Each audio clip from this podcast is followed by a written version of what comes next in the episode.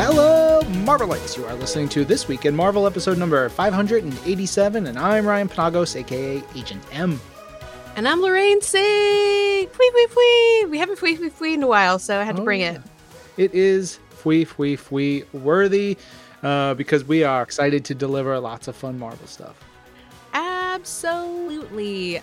This week, we're going to be talking with Ann Foley, who's a friend of the show, friend of Women of Marvel panel. She's joined us many times. She is a costume designer in the Marvel Universe, most recently for Marvel Studios She Hulk, attorney at law on Disney Plus, as well as Marvel's Agents of S.H.I.E.L.D. For many seasons. We've talked to her many times over the years and very excited to have her on the show today. Also, happy Lunar New Year to those who celebrate. Mm-hmm. It is the year of the rabbit. I just found out that apparently the rabbit is supposed to be the luckiest of the Chinese zodiac, which Mm. Is very cool. So I hope everyone has a very lucky, happy new year. Yes. I love it. I'm here for it. We're starting the new year again already. So if you messed up the first couple of weeks, let's just do it over. Yep. Rewind, reset. Let's Yeah. do it. All right. We're going to talk about a whole bunch of other stuff because this is the official Marvel podcast where we talk about what's happening this week in Marvel, whether it's games, comics, movies, TV, but really it's just the things we're excited about, want to share with y'all, including some big updates that happened this week for nominations. I know we talked about a lot of oh, nominations last week, but ooh, we got more. Oh, yeah, we do. There's just this little rinky dink award show you might have heard of called the Academy Awards. Obviously, one of the biggest deals there is in Hollywood. And Marvel Studios' Black Panther Wakanda Forever deserves the most amazing congratulations on five nominations. Congratulations to Angela Bassett for being nominated for Best Supporting Actress for the film. The film was also nominated for Best Original Song for Lift Me Up, for Best Visual Effects, Best Costume Design, Best Makeup and Hairstyling. Much love to the Marvel Studios team, much deserved. Mhm. Angela Bassett, you're going to need a bucket to carry home all these awards this award season. Congratulations to you. Oh, and I want to shout out that if you're looking for some super cool merch inspired by Marvel Studios, Black Panther Wakanda Forever, and beyond, Nicholas Smith, who we actually did an interview with not too long ago about his new book, who's an incredible artist who's worked with Marvel Viz Dev and all over the place, has a phenomenal artist series collection that just arrived at Target. Lots of cool apparel. Black Panther. I love the shirt. There's it's like Black Panther and Storm and Miles Morales. There's special Funkos. There's a whole bunch of stuff. You can check it out over at Target. Super duper fun if you're looking for some sweet Marvel merch. Yeah, and if you also are gonna shop for some cool stuff at Target, maybe you'll check out some new addition to Marvel Villainous. It's a, a game from Ravensburger, and they just announced an addition to Marvel Villainous. It's Marvel Villainous Twisted Ambitions. And in this new one, you can play as Doc Ock, Titania, and Kang the Conqueror. It's called a, an expand alone game, which I, I love that phrase. It's uh, an expansion to the game, but it's also, you could just play it by itself. Uh, so, like I said, you can play as these characters or mix and match with the villains from previous Marvel Villainous releases Thanos, Hela, Taskmaster, Ultron, and Killmonger from Infinite Power, Loki, Madame Masque, and MODOK from Mischief and Malice, or all the Venoms from We Are Venom. I feel like this is one of those games we need to get hip to, Lorraine. Oh yeah, we love a tabletop game. Mm-hmm. Also, I have to say, it is winter time, and this is the perfect game where you're like, just here with my fam. What can we do? Let's play a board game to keep our sanity while we are stuck inside, staying away from the cold. Yeah, so you can pre order Marvel Villainous Twisted Ambitions via Target and Amazon starting February 3rd. And the Target edition has an exclusive Chrome Doc Ock mover. So maybe you go for that one. Maybe. There you go, blinged out. We'd love to see it.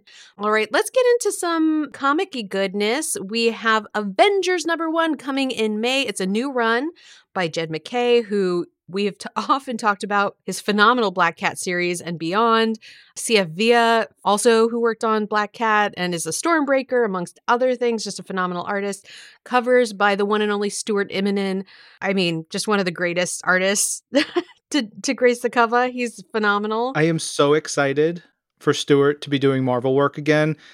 He's so freaking good. Go read any of his new Avenger stuff, his Mhm. amazing Spider Man work, a ton of Marvel work, but it's been a few years. So, him on covers, mwah, chef's kiss. Love it. And this new series is going to follow up Jason Aaron's obviously monumental run on the title. It's currently wrapping up in the very epic Avengers Assemble crossover.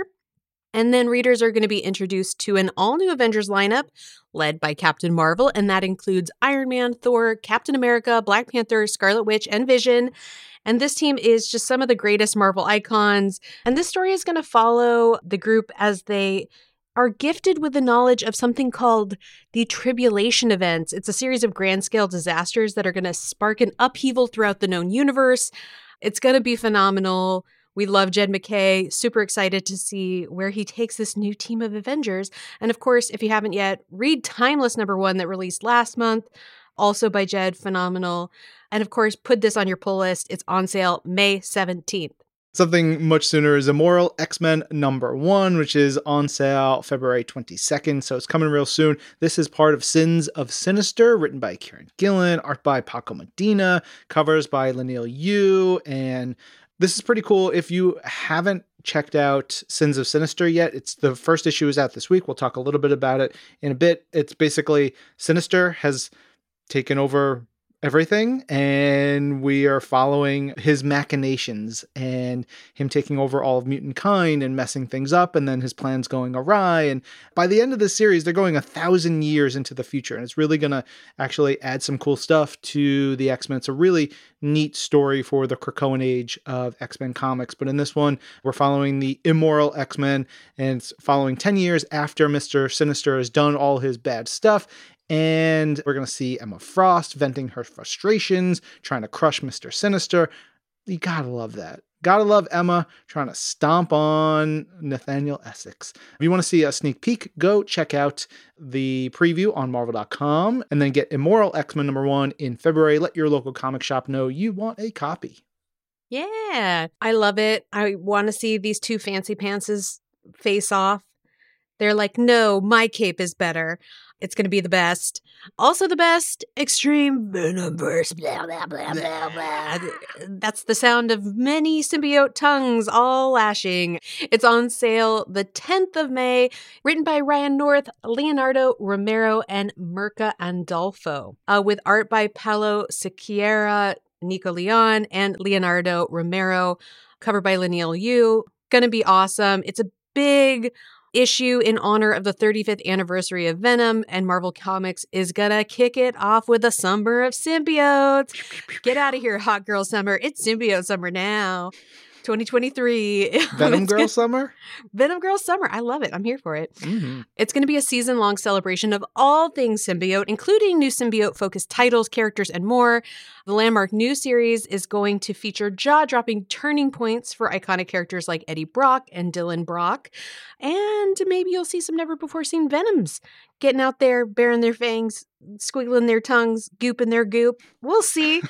um, and of course, we're super excited for the talent that's going to be in this incredible book.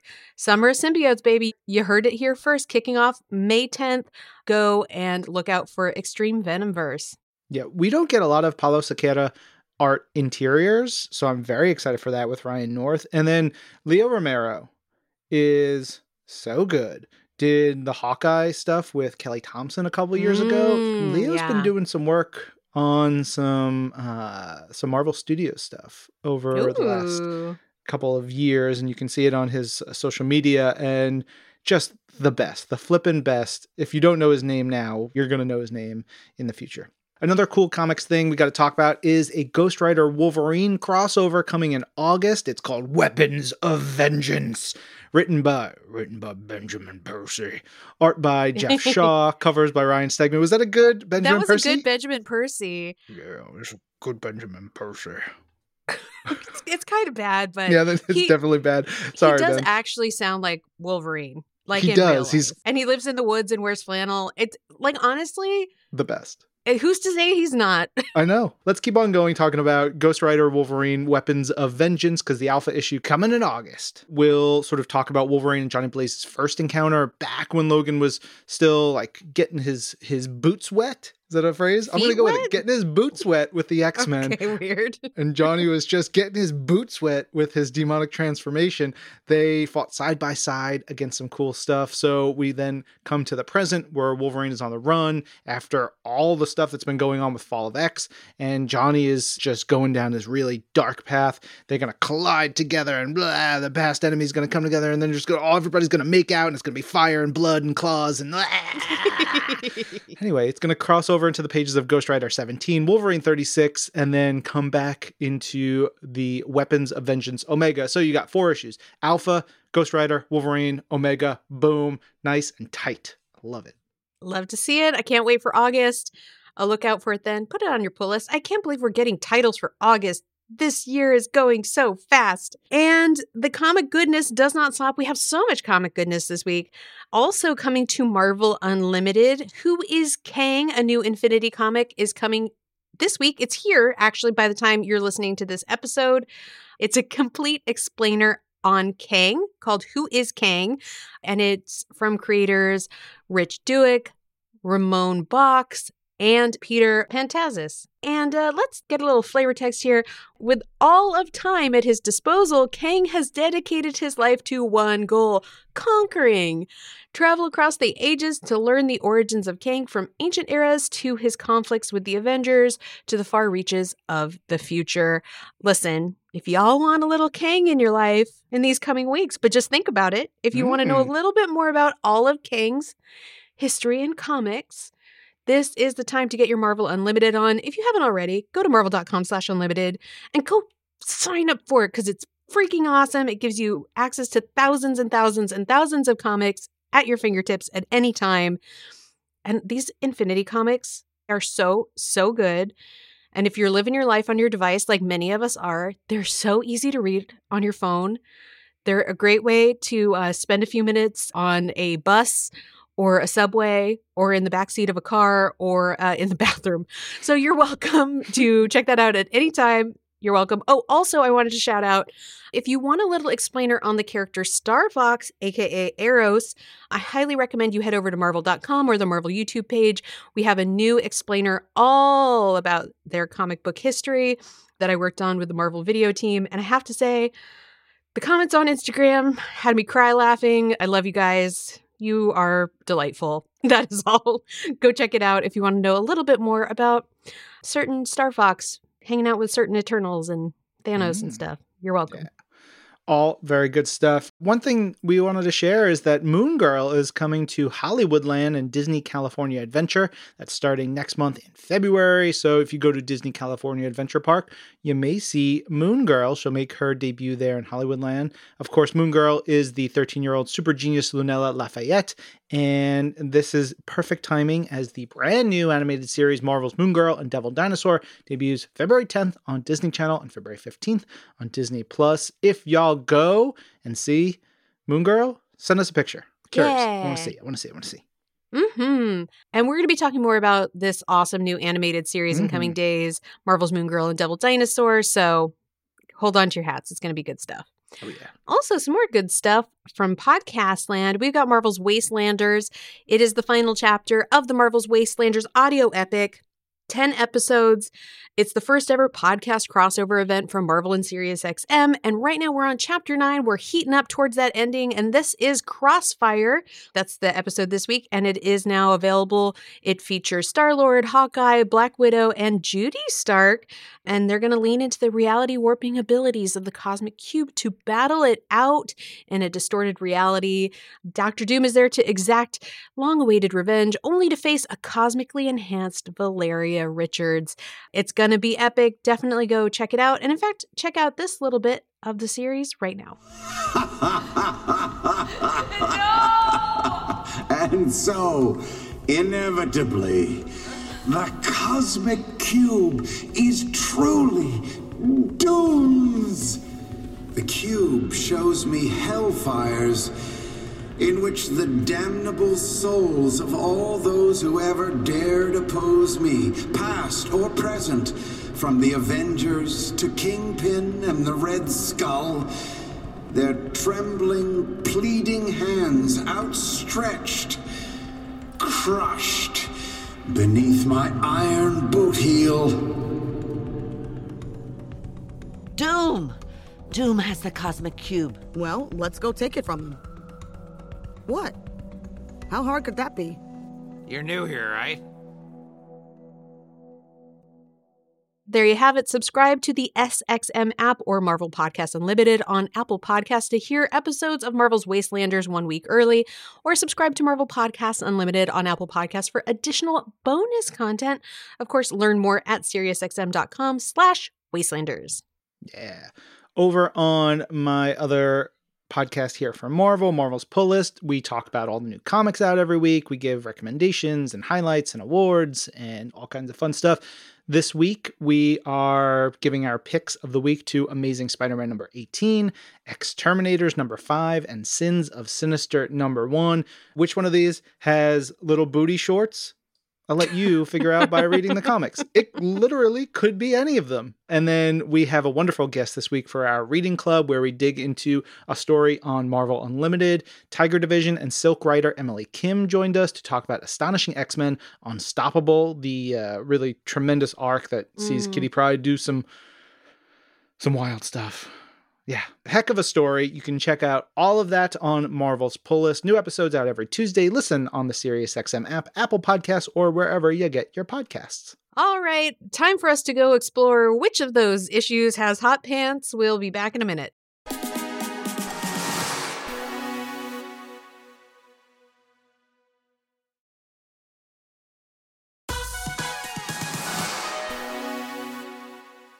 You're listening to This Week in Marvel. I'm Lorraine Cink. And I'm Ryan Penagos. I think it's time for our interview, Lorraine. How does that sound? Yeah, that sounds great. Really excited. This week on the show, we have on costume designer from Marvel Studios, She Hulk attorney at law, who has also had a storied history with Marvel. She worked on Marvel's Agents of S.H.I.E.L.D. and Foley. She's a delightful friend of the show and of Marvel.com for many, many years.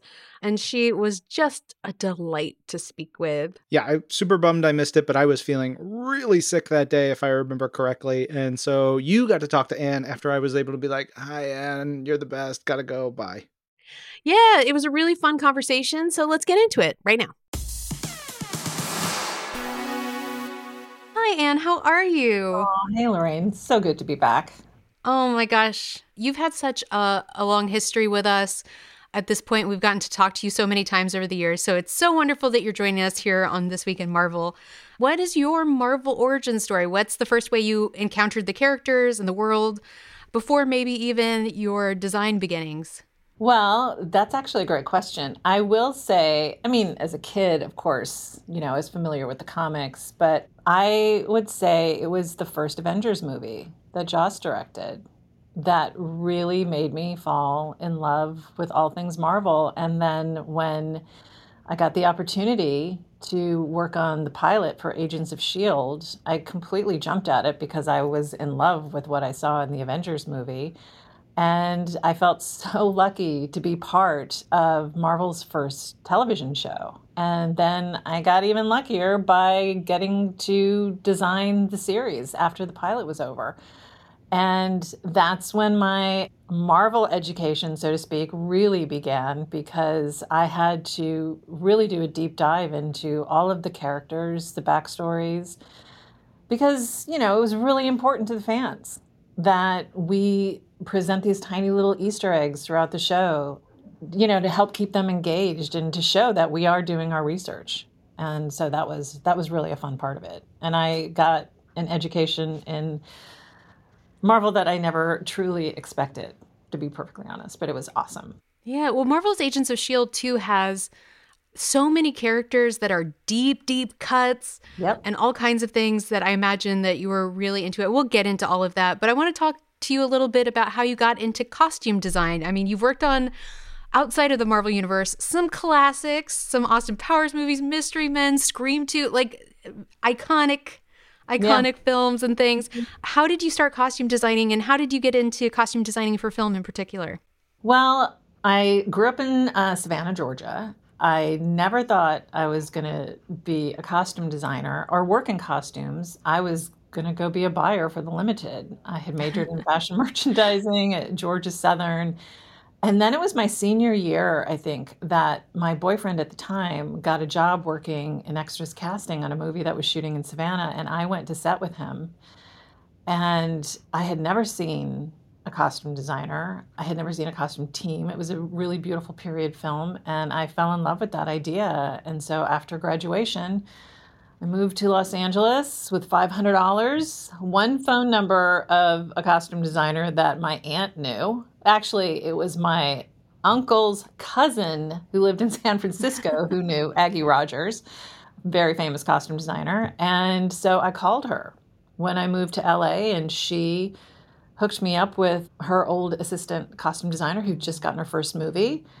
And that's sort of the rest is history. It was this really amazing, you know, journey through costumes and some of the people I got to work with coming up through my career. I mean, I started off as a set costumer, which was, you know, which is what I was doing on Austin Powers, and then became an assistant costume designer, which is what I did on Agents of S.H.I.E.L.D. eventually, and then um, started designing with Agents of S.H.I.E.L.D. I had done a couple small things before Agents, but that was my first big foray into costume design.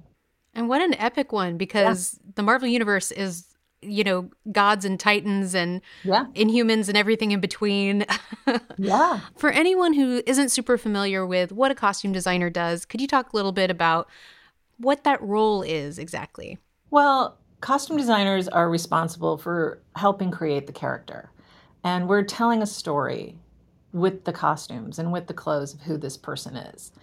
And that's always the main directive. There's other things that we're obviously doing along the way as well, whether it comes to the fittings and the research boards, communicating with the director, the writers, the producers about the vision, the overall look of the film or the television project. It is our job as costume designer to help tell that story visually with the clothes.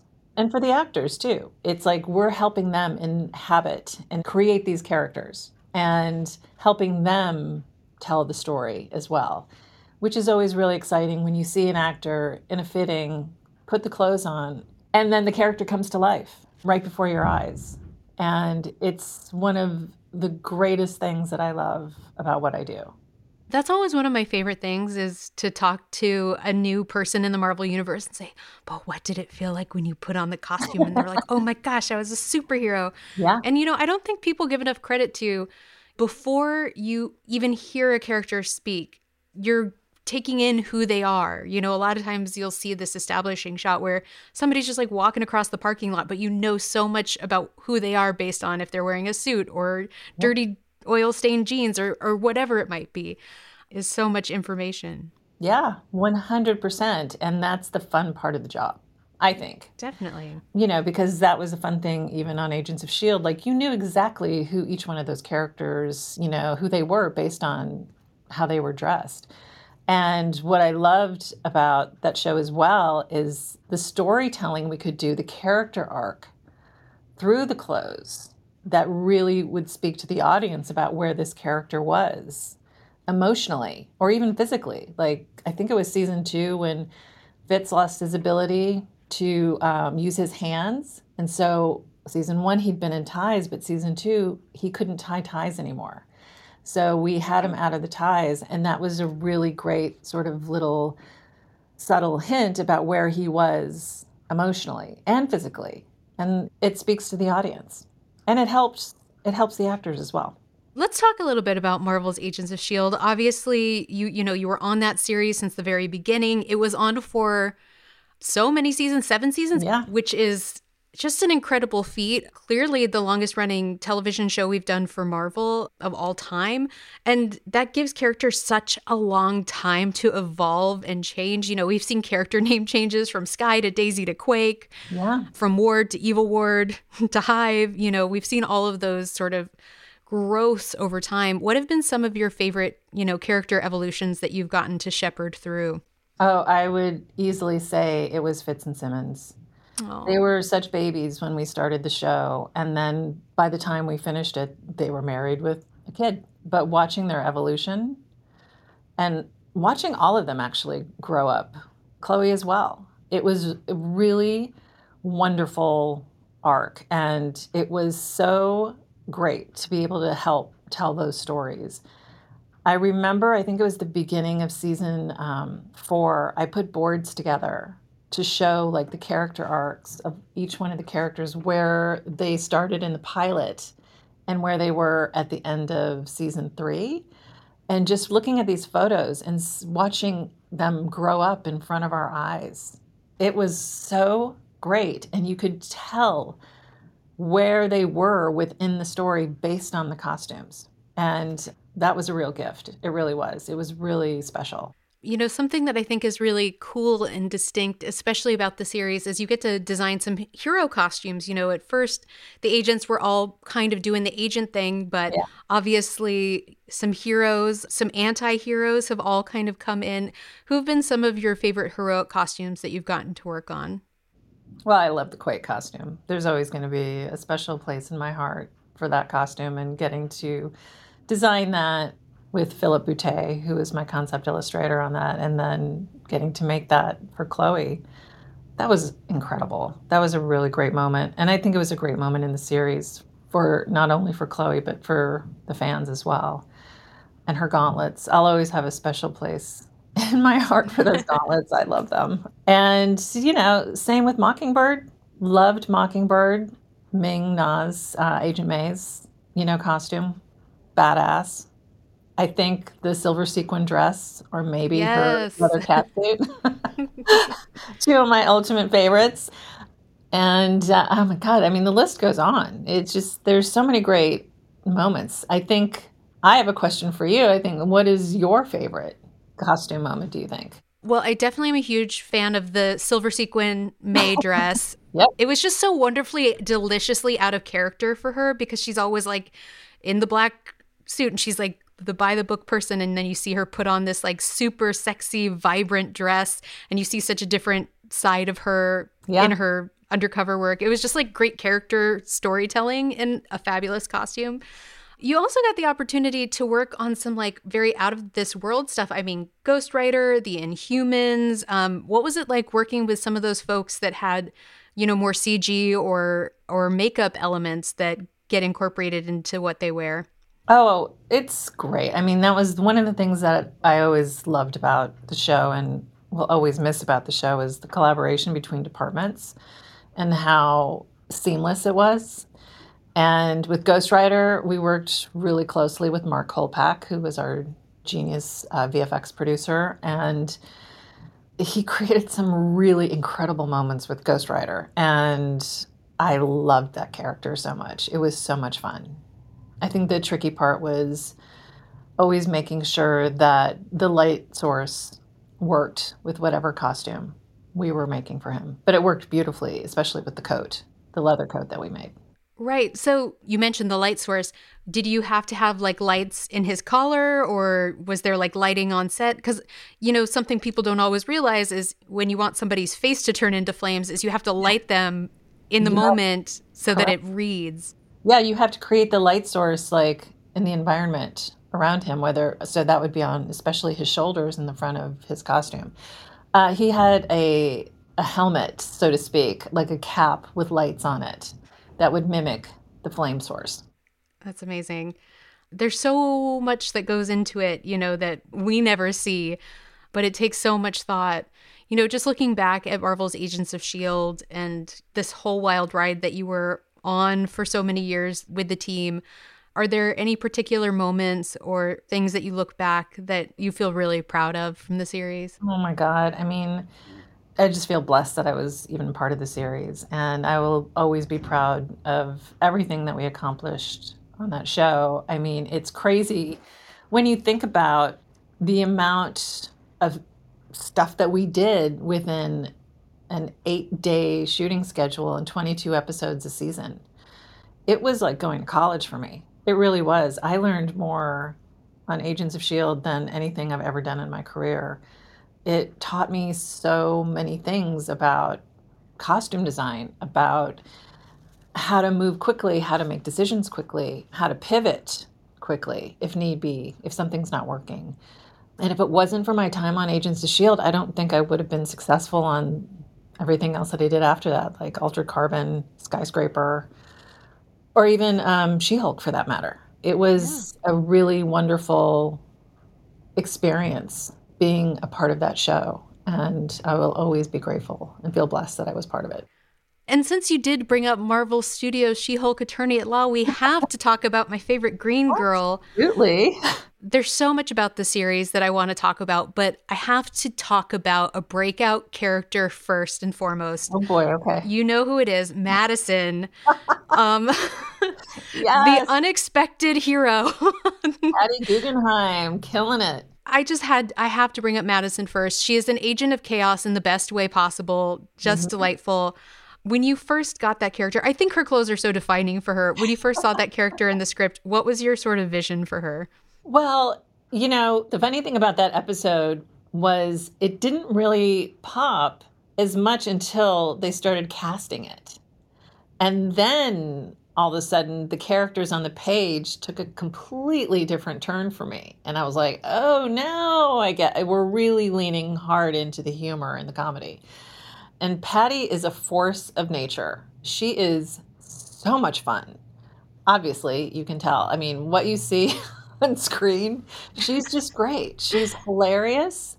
She's down for anything. And I realized the second I knew it was Patty, okay, we're going to go for pink was her signature color. And everything's going to be tight and slightly inappropriate and especially for her courtroom scene. I knew I wanted it to be so wrong for court. and, and it was from, you know, her her earrings that I think say baby girl to like the super high heels, the incredibly short little play suit that she's practically falling out of. I mean, it was and is hilarious. It's one of my she's definitely one of my favorite characters in the show. I cannot get enough of Madison. We love Madison. We stand Madison. She is just a delight. Of course, we clearly also stand She Hulk, star of the show.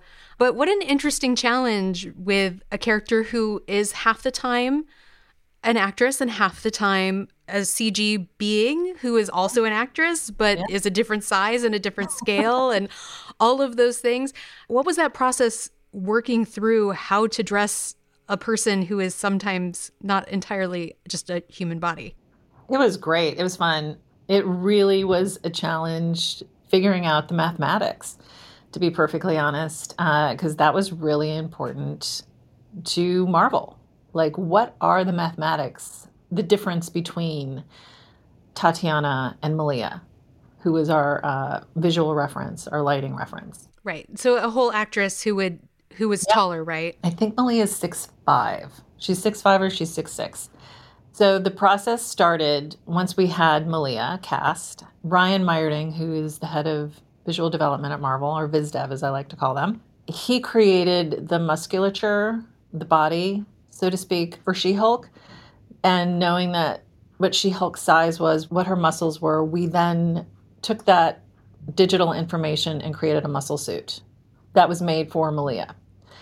And then once we had the muscle suit, then we knew we could figure out those mathematics much easier. So we would build the suit, like the opening courtroom suit, for example, to fit Tatiana. Knowing how the scene was going to happen, Tatiana's character, Jen Walters, is going to court, not expecting to ever have to be She Hulk in court. So she's not wearing a suit that has any stretch capabilities. So we then take that suit and then we do a fitting with Malia afterwards to sort of see where it would naturally stretch, how short the skirt would go, where it would rip, you know, on the leg, how far up the sleeves would go on the arms, where on the, you know, in the arm's eye, where would it rip apart, you know, at that shoulder point. All that stuff was really fascinating and really interesting. And it was all real. Those were like real stress points. So we, thankfully, we had, you know, the gift of Malia to be able to figure that stuff out. And then um, VFX would scan Malia in costume every time she worked so that they could use that information to help create She Hulk. So she has a lot of different looks. throughout the series. What are some of your favorite She Hulk designs and looks that she gets to put on? Well, I mean, I love the purple suit that we made for her that Luke Jacobson has made. That was stunningly beautiful on Tatiana. And it actually looked fantastic on Malia as well. And I mean, I have a soft spot in my heart for that beautiful dress that she wore to the gala. Yes. That Zuhair Murad actually made for us to fit Malia. God, it was gorgeous. And it was such a dream to get to work with Zuhair Murad. And I mean, in her super suit, let's face it, it's kind of great. And that concept was created in VizDev by Jackson Sze, who did a fantastic job. And then I was super blessed with having that a fabulous team at the Marvel Warehouse who created the costume. Marilyn Matson, who a lot of Marvel fans would be happy to know has created a bunch of their favorite characters in the films. So she was fortunately available to come work with us and she made that beautiful suit. Well, uh, speaking of some favorites, we also got to bring back a favorite, Daredevil. Mhm. What was it like? I, you know, I know visual development often iterates on sort of what those classic hero designs are. What was it like working with them and bringing a new a new suit with a old flair from the comics? Spin on it. Yeah. Yeah. It was great. I mean, I love working with those guys in um, VizDev. They're incredible. And Ryan Meinerding did the concept art for Daredevil. And he's definitely the brains behind that character. And so we worked really closely in bringing that suit back to life within the Marvel Universe. And Marilyn again made the suit for us. Thank God, because she did a fantastic job. Charlie was so happy when he put it on his first fitting. He was just so excited to be back in that suit and he loved it. And it was really fun to be able to to get to do that with him. It's so fun. And those scenes also with Leapfrog, the most unexpected character, I think we had no clue would be coming into into the Marvel Cinematic Universe. What were any interesting challenges with that kind of wacky costume if you look at the original designs from the comics? Well, yeah, again, we were leaning into the humor of it mm-hmm. and knowing the backstory, which is, you know, he's a rich kid, kind of spoiled, which you can sort of see from the way he dresses and all his bougie designer clothes. so Luke Jacobson has made this suit for him. And it is hilarious. It's really funny. It wasn't meant to be like some badass, one of our normal superheroes, because Leapfrog's a wannabe superhero. And he clearly did not listen to Luke Jacobson about the jet fuel. and so we just leaned into the humor a little bit with that, and we could have more fun. And the design was much more broad and really just kind of hilarious and bright in the greens and the yellows. And I would say the biggest challenge was the helmet and making sure that the actor and the stunt actor could see properly, which they could. Thank God for, you know, Mike McFarland at the Marvel Warehouse who built that helmet for us and the working lights. It's really funny. And I think it worked really well. It's one of my favorite moments. It's very delightful, him and all of his hench people. Looking back at that entire series, there's so many great, you know, like we've talked about some of the heroic costumes, but everyone has such a distinct style that I think is so fun. You know, Nikki has a great personal style. You know, everyone has their own distinct looks. Who are some of your favorite characters to dress throughout the season? Well, I mean, Luke Jacobson is always going to have a special place in my heart, aka the tailor. And the fittings with Griffin were hilarious, mainly because he was studying me and how I moved in a fitting, how I would look at him in a mirror, even how I would stand, like my my posture, all of it. And then he saw how my tailor had tape measure around his neck, so he took that idea and then he looked at all my jewelry and he was like, "I'm going to take that bracelet off of you and I'm going to take that ring because I think Luke needs them more than you do." So, there's a little bit of me in Luke Jacobson. I love that. Yeah. What a special little Easter egg. exactly. I know. It was funny. It was great.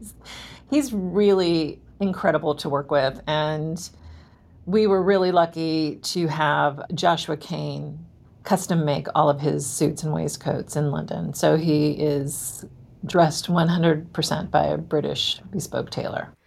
Very appropriate for the fancy lad that he is. Yep.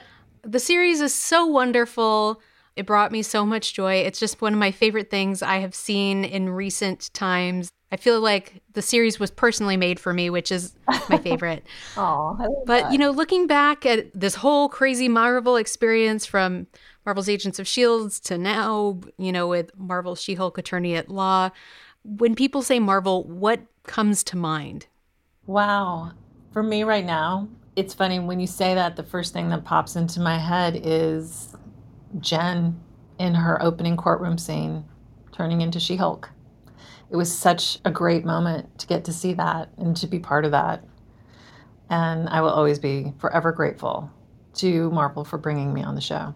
It was really great to come back home, so to speak. It was really special. Well, we're so glad that you're back with us. So glad to have you here on the show. What should folks be looking out from you next? What what's out on the horizon that you can tell us about, if anything? Well, I am currently in Vancouver working on the Spiderwick Chronicles for Disney Plus. So Ooh. yeah, so that's my next big thing. I'm actually up here doing it with Kat Coiro, the director from She-Hulk. Amazing. Yeah. Well, we'll look out for Spiderwick Chronicles on Disney Plus. Of course, everyone go watch all episodes of Marvel Studios She-Hulk Attorney at Law, now streaming only on Disney Plus. Plus, watch Marvel's Agents of Shield also streaming on Disney Plus. And it was so lovely to see you. My heart has grown three sizes this day. Thank you so much, Lorraine. It was so great to be back. All right. Of course, you guys can go and watch Marvel Studios She Hulk Attorney at Law. All episodes now streaming on Disney Plus. And you can also watch Marvel's Agents of S.H.I.E.L.D. there, as well as a lot of other Marvel stuff. So go and enjoy. Yeah.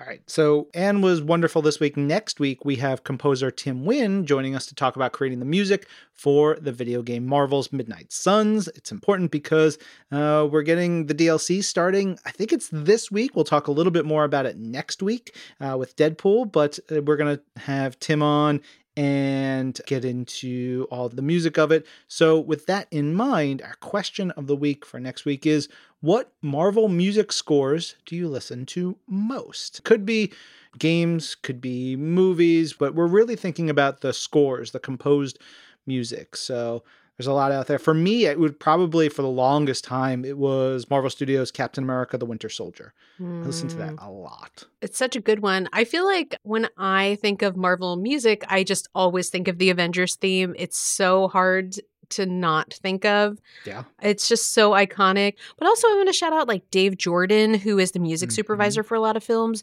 who just also pulls all this incredible music from the real world. So many great bangers in Marvel movies, and a big shout out to him as well. Yeah, for sure. So we want to hear about you. What are the Marvel music scores you listen to most? You can tweet your answers using hashtag This Week in Marvel. Email them to twim podcast at marvel.com or send a message to our facebook page at facebook.com slash this week in marvel please of course make sure to tell us it's okay to read on the show every time you write in please Yes, please.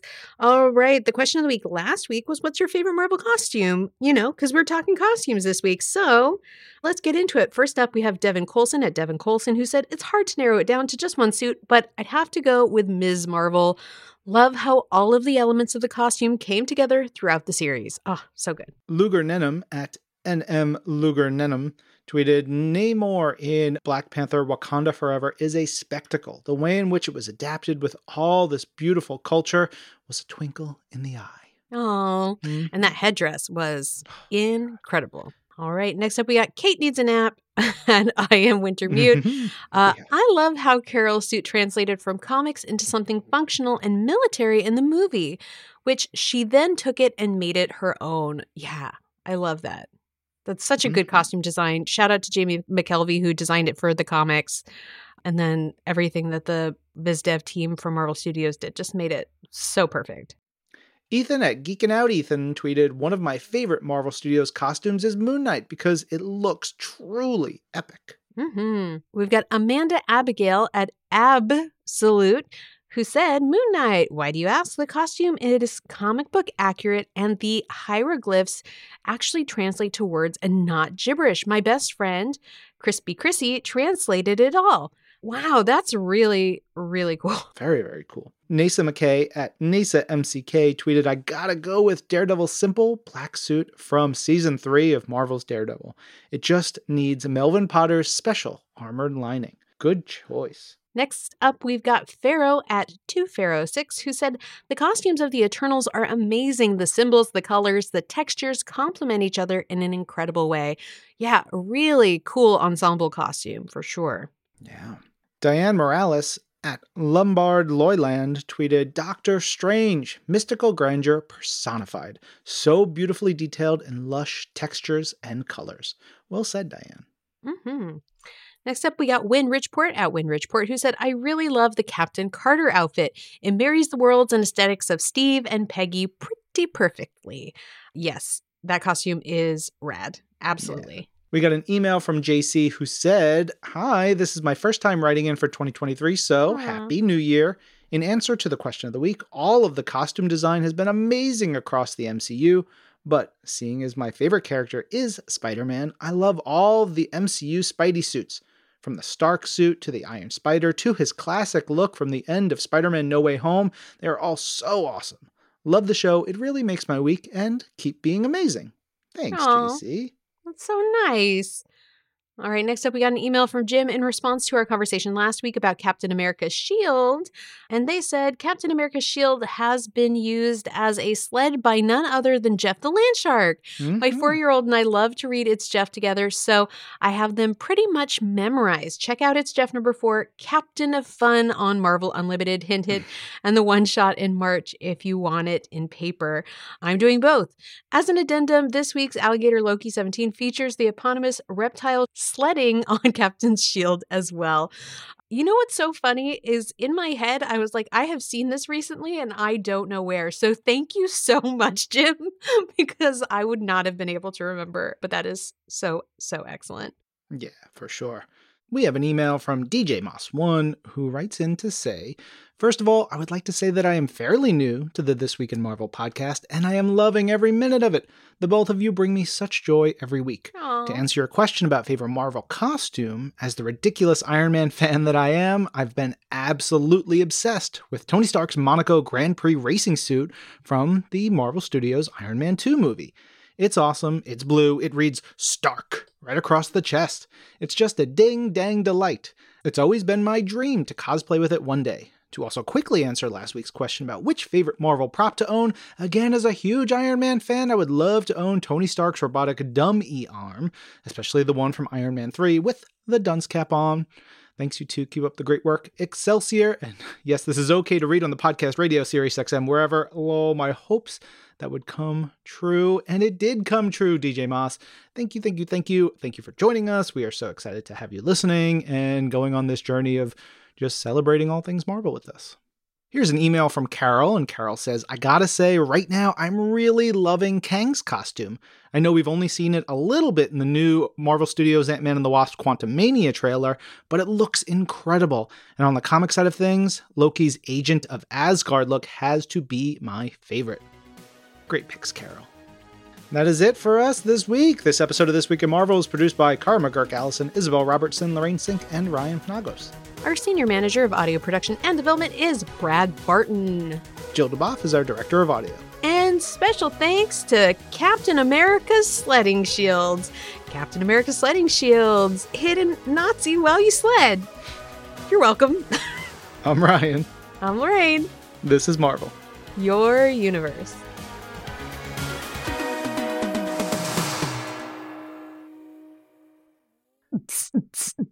Immoral. Immoral. Immoral. Hmm.